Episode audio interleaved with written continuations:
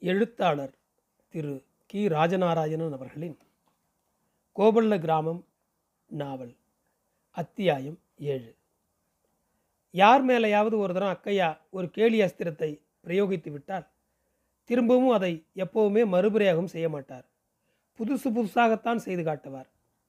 முந்தின ராத்திரி நடந்த இதை சுந்தரப்ப நாயக்கர் மனசுக்குள் நினைத்து கொண்டே வந்தார்.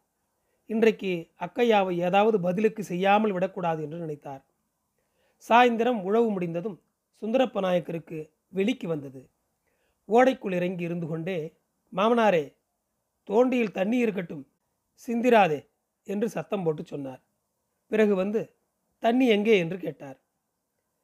நீயாக கழுவிக்கிடுறியா நான் கழுவி விடட்டுமா? என்று கேட்டார் அக்கையா. சுந்தரப்ப நாயக்கருக்கு உள்ளூர சந்தோஷம். தண்ணீரை விட சொல்லி கால் கழுவி கொண்டு ஊருக்குள் போய் எனக்கு கால் கழுவ தண்ணி ஊற்றின மனுஷன்தானே என்று சொல்லி நாலு பேருக்கு முன்னால் எக்கண்டமாக சிரிக்கலாம் என்ற நினைப்பில் சரி ஊத்து என்று குனிந்தார். அக்கையா ஒரு சிறங்கை தண்ணீர் தான் ஊற்றியிருப்பார். சுந்தரப்ப நாயக்கர் அடி கழுவ கையை கொண்டு போய் வைத்து ரெண்டு தேய்ப்பு தேய்த்தார். தோண்டி தண்ணீர் அவளையும் தரையில் சிந்துவிட்டு ஓட்டம் பிடித்தார் அக்கையா. உன் மேலே இதை தேய்க்காமல் விடமாட்டேன் என்று சுந்தரப்ப நாயக்கர் பின்னால் துரத்தி கொண்டு ஓடி வர ஒரே கலேபரம் கோவிந்தப்ப நாயக்கர் முன்னால் வந்து ஓடி வந்த அழுப்பில் இழைத்து கொண்டே வந்து நின்றார் அக்கையா. கொஞ்ச நேரத்துக்கெல்லாம் இடது கையை உயர்த்தி கொண்டே சுந்தரப்ப நாயக்கரும் வந்து சேர்ந்தார். அங்கே தன் அண்ணாவை கண்டதும் கையை பின்பக்கம் மறைத்து கொண்டார். கண்ணால் சொல்லாதே சொல்லாதே என்று கெஞ்சாத பாவனையில் பார்த்தார் அக்கையாவை. கோவிந்தப்ப நாயக்கர் வெற்றிலையில் சுண்ணாம்பை தடவிக்கொண்டே அக்கையாவிடம் என்ன நடந்தது? மாடுகள் எங்கே? என்று கேட்டு திரும்பி பார்ப்பதற்குள் தம்பி மறைந்து விட்டார். அக்கையா சாவகாசமாய் நடந்ததையெல்லாம் மெல்ல மெல்ல அவருக்கே உரித்த பாணியில் விவரித்தார். மூத்தவர் உடம்பு குலுங்கு சிரித்தார். ஊர்க்குடும்பன் தனது சிரிப்பை மறைக்க முகத்தை மறுபுறம் திருப்பிக் கொண்டான். கோவிந்தப்ப நாயக்கரின் தகப்பனாருடன் பிறந்த அத்தையின் ஊருக்கு விதை கம்மம்புல் கொண்டு போய் கொடுத்துவிட்டு வரும்படி அக்கையாவை அனுப்பினார்கள். அந்த ஊர் கோபல்ல கிராமத்திலிருந்து ஒரு நாள் பயண தூரம். அந்த காலத்தில் தூரத்தை அளக்க நேரத்தையே அளவாக கொண்டிருந்தார்கள். சராசரி மனிதன் ஒரு நாழிகை பொழுதில் எவ்வளவு தூரம் நடக்க முடியுமோ அதை ஒரு நாழிகை பொழுது தூரம் என்று சொல்லுவார்கள். அக்கையா அந்த ஊர் போய் சேரும்போது பொழுது சாய்ந்து விட்டது. கோபல்ல எங்கடம்மா இல்லையதே? அதாவது கோபல்ல வெங்கிடம்மாள் வீடு எது? என்று விசாரித்தார். கிராமங்களில் ஒரு சுவராசியம் என்னவென்றால் பெற்றவர்களிட்ட பெயர் அநேகமாய் துலங்காது கிராமத்தாரெல்லாம் சேர்ந்து ஒருவருக்கு ஒரு பெயரை வைத்து விடுவார்கள். அது காரண பெயராக இருக்கும். சிலது கேலி பெயராகவும் குணப்பெயராகவும் வீட்டு பெயராகவும் நோய் பெயராகவும் தொழில் பெயராகவும் இப்படி இன்னும் எத்தனையோ விஷயங்களை கொண்டதாக இருக்கும். கோபல்ல வெங்கிடம்மாள் அந்த கிராமத்துக்கு வாக்கப்பட்டு வந்ததும் அந்த ஊரில் பல வெங்கிடம்மாக்கள் இருந்ததால் அடையாளத்துக்காக அவளுடைய இரத்த சிகப்பு நிறத்தின் காரணமாக துண்டப்பட்டு வெங்கிடம்மா என்று பெயர் வைத்து விட்டார்கள். தெலுங்கில் துண்டப்பட்டு என்றால் கோவை பழம் என்று அர்த்தம். முதலில் அக்கையா கேட்டது அவர்களுக்கு விளங்கவில்லை. பிறகுதான் ஓ துண்டப்பட்டு வெங்கடம்மா என்று சொல்லி அவரை கூட்டிக் கொண்டு போய் அந்த வீட்டில் விட்டார்கள். அக்கையாவை பார்த்ததும் வெங்கடம்மாள் அவரை வா என்று கூட கேட்காது மட்டுமில்லாமல் பேசக்கூட செய்யல. அவள் பாட்டில் பேசாமல் இருந்தாள்.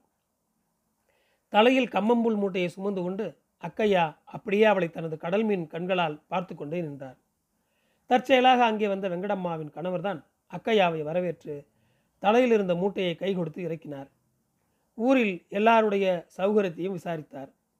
எல்லாத்துக்கும் முறையாக பதில் சொல்லிவிட்டு அக்கையாவும் ஒன்றும் நடக்காத மாதிரி வழக்கம் போல் இருந்து கொண்டார். துண்டமட்டு வெங்கடம்மாவுக்கு தான் நிறைந்த அழகு என்கிற கருவம் உண்டு. அதோடு பெரிய குடும்பத்தில் பிறந்தது வேற. புகுந்த வீடும் அதே மாதிரி.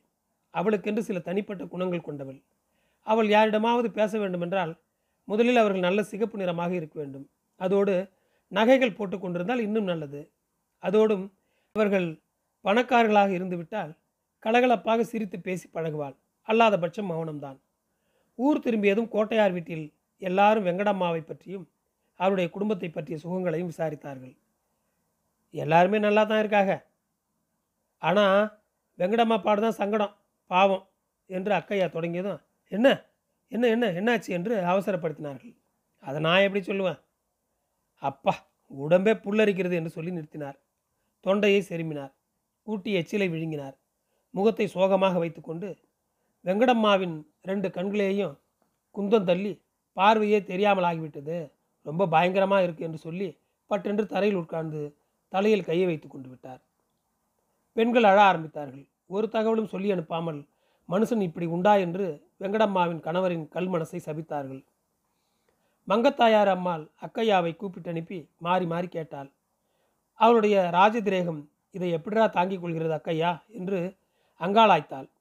நான் அடிக்கடி நினைக்கிறதுண்டுடா இப்படி அழகான கண்ணை அந்த ஊர் கோட்டான்கள் திருஷ்டி போடாமல் இருக்கணுமேன்னு. அப்படியே ஆயிட்டுதே. ஏழுமலையானே. சுற்றிலும் பக்கத்திலும் இந்த செய்தி வேகமாய் பரவியது. பலர் வந்து விசாரித்து விட்டு போனார்கள்.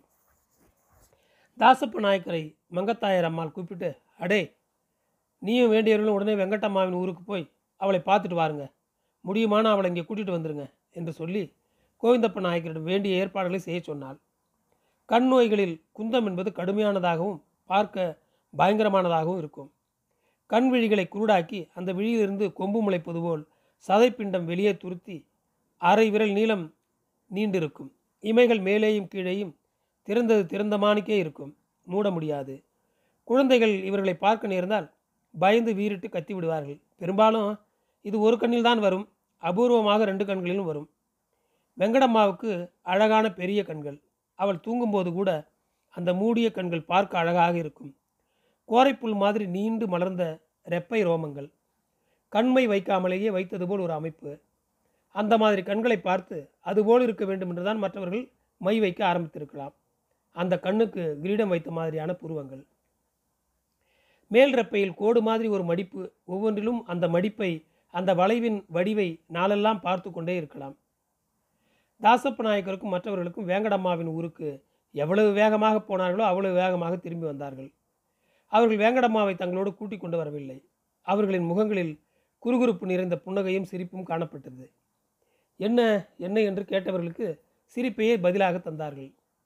மங்கத்தாயார் அம்மாவுக்கு முன்னால் அக்கையா நின்று கொண்டிருந்தார். அவருடைய முகம் வழக்கம் போல் அப்பாவியாக இருந்தது. அந்த முகத்தையே பார்த்து கொண்டிருந்த மங்கத்தாயார் சிரிப்பை அடக்க முடியவில்லை. சிரித்து கொண்டே அக்கையா நீ ஒன்றும் பொல்லாதவன் இல்லை. அவளுக்கு அந்த வார்த்தை வேண்டியதுதான். சரி போ என்று சொன்னார்கள். அவர் போவதையே பார்த்து கொண்டிருந்த பெண்கள் எல்லோரும் அவரை ஒரு தினுசாக பார்த்தார்கள். அது ஆசாமியிடம் ரொம்ப ஜாக்கிரதையாக இருக்க வேண்டும் என்பது போல் இருந்தது. கிராமத்திற்குள் வெங்கடம்மாவின் கர்வத்தை அறிந்தவர்களுக்கு அக்கையா செய்த காரியம் ரொம்ப பிடித்திருந்தது. பின்னென்ன? சரிதானே? என்றார்கள். பின்னொரு நாள் பூட்டியிடம் கோவிந்தப்ப நாயக்கர் பிறகு நீங்கள் அந்த துலுக்கராஜாவிடமிருந்து எப்படி தப்பித்து வந்தீர்கள்? என்று கேட்டார். மங்கத்தாயார் அம்மாள் அந்த தொடரை திரும்பவும் சொல்ல ஆரம்பித்தாள். அந்த விடாத அடமழையில் கோய்ந்தா கோய்ந்தா என்று பாட்டி சொல்ல அதை நாங்கள் வாங்கி சொல்லிக்கொண்டே தெற்கே பார்த்து நடந்தோம். தெப்பமாக நனைந்தோம். அந்த நனைவில்தான் எத்தனை ஆனந்தம். விடாமல் கொட்டி கொண்டிருந்தது மழை. மழை தண்ணீரை இரண்டு கையாலும் ஏந்தி பிடித்து குடித்து கொண்டே நடந்தோம். இப்படி நடந்து கொண்டே வரும்போது ஏதோ ஒரு ஊர்கிட்டே வந்த மாதிரி தெரிந்தது. பெரிய பெரிய வாகை மரத்தடியில் ஒரு சின்ன உருவம் குடைபிடித்து கொண்டு நின்ற மாதிரி தெரிந்தது. நெருங்கி போனபோது ஒரு குட்டையான சிகப்பு மனிதர் தாழம்பு குடைபிடித்து கொண்டு நின்று கொண்டிருந்தார். அவர் நெற்றியில் திருமணிட்டிருந்தார். கொஞ்சம் சப்பை மூக்கு. இளநி அளவுள்ள பருமனான கொண்டை. ரெண்டி ரெண்டி. அதாவது வாங்க வாங்க என்று எங்களை வரவேற்றார். கோவிந்தப்பா அவர் சொன்ன விஷயம் மேலும் எங்களை ஆச்சரிய பரவசத்தில் ஆழ்த்தியது. நீங்கள் இப்படி தப்பித்து வர்றது நேற்று ராத்திரி என் சொப்பனத்தில் தெரிஞ்சுது. காலையிலிருந்து இந்த வழியில் காத்துக்கிட்டு இருக்கேன். சீக்கிரம் வாங்கோ. சீக்கிரம் என்று கூப்பிட்டு கொண்டு போனார் எங்களை. எங்கள் அறுபது எழுபது பேருக்கு மாற்று உடைகள் கொடுத்தார். குளிப்பதுக்கு சூடான வெந்நீர். வயிறு நிறைய ருசியான அண்ணா. காலியாக இருந்த அவருடைய ஒரு தானிய களஞ்சியத்தில் நாங்கள் பல நாள் நிம்மதியாக தூங்கினோம். உங்களுக்கு இங்கே ஒரு பயமும் கிடையாது என்றார் அவர். எத்தனை நாள் தான் ஒருத்தருடைய விருந்தாளியாக தங்கியிருக்க முடியும் நாங்கள்? சொந்த ஊருக்கு இனி போக முடியாது. துலுக்கராஜாவின் பயம் எங்களை பேயாக வதைத்தது. எங்கேயாவது தூரமாக தெற்கே வெகு தூரமாக கண்காணாத இடத்துக்கு போயிட வேண்டியதா? என்று தீர்மானித்தோம். ஏதோ ஒரு ராஜபோகம் வர்ற மாதிரி ஒளியை காண்பித்தது. திடீரென்று இப்படி அகதி பரதேசிகளைப் போல எங்களை ஆக்கிவிட்டதே இந்த விதி. இன்னும் எதுவெல்லாம் நடக்கணுமோ இருக்கோ என்று பயந்தோம். அந்த கோவையா எங்களுக்கு பிரியாவிடை கொடுத்தார். எங்களை தற்காத்து கொள்ள ஆயுதங்களும் வழியில் எங்களுக்கு சமைத்து உண்ண பாத்திரங்களும் நாங்கள் சுமக்கிற மட்டும் நவதானியங்களும் அதிகப்படியான மாற்று ஆடைகளும் கம்பளி போர்வைகளும் கொடுத்து உதவினார் அந்த பிரபு. அவரையும் அவருடைய அந்த அன்பையும் மறக்க முடியுமா கோவிந்தப்பா? என்னுடைய முதல் மகனுக்கு உங்களுடைய தாத்தாவுக்கு அந்த கோவையாவின் பெயரைத்தான் வைத்தோம். அதை தவிர வேறு எப்படி நன்றி கடனை செலுத்த அவருக்கு?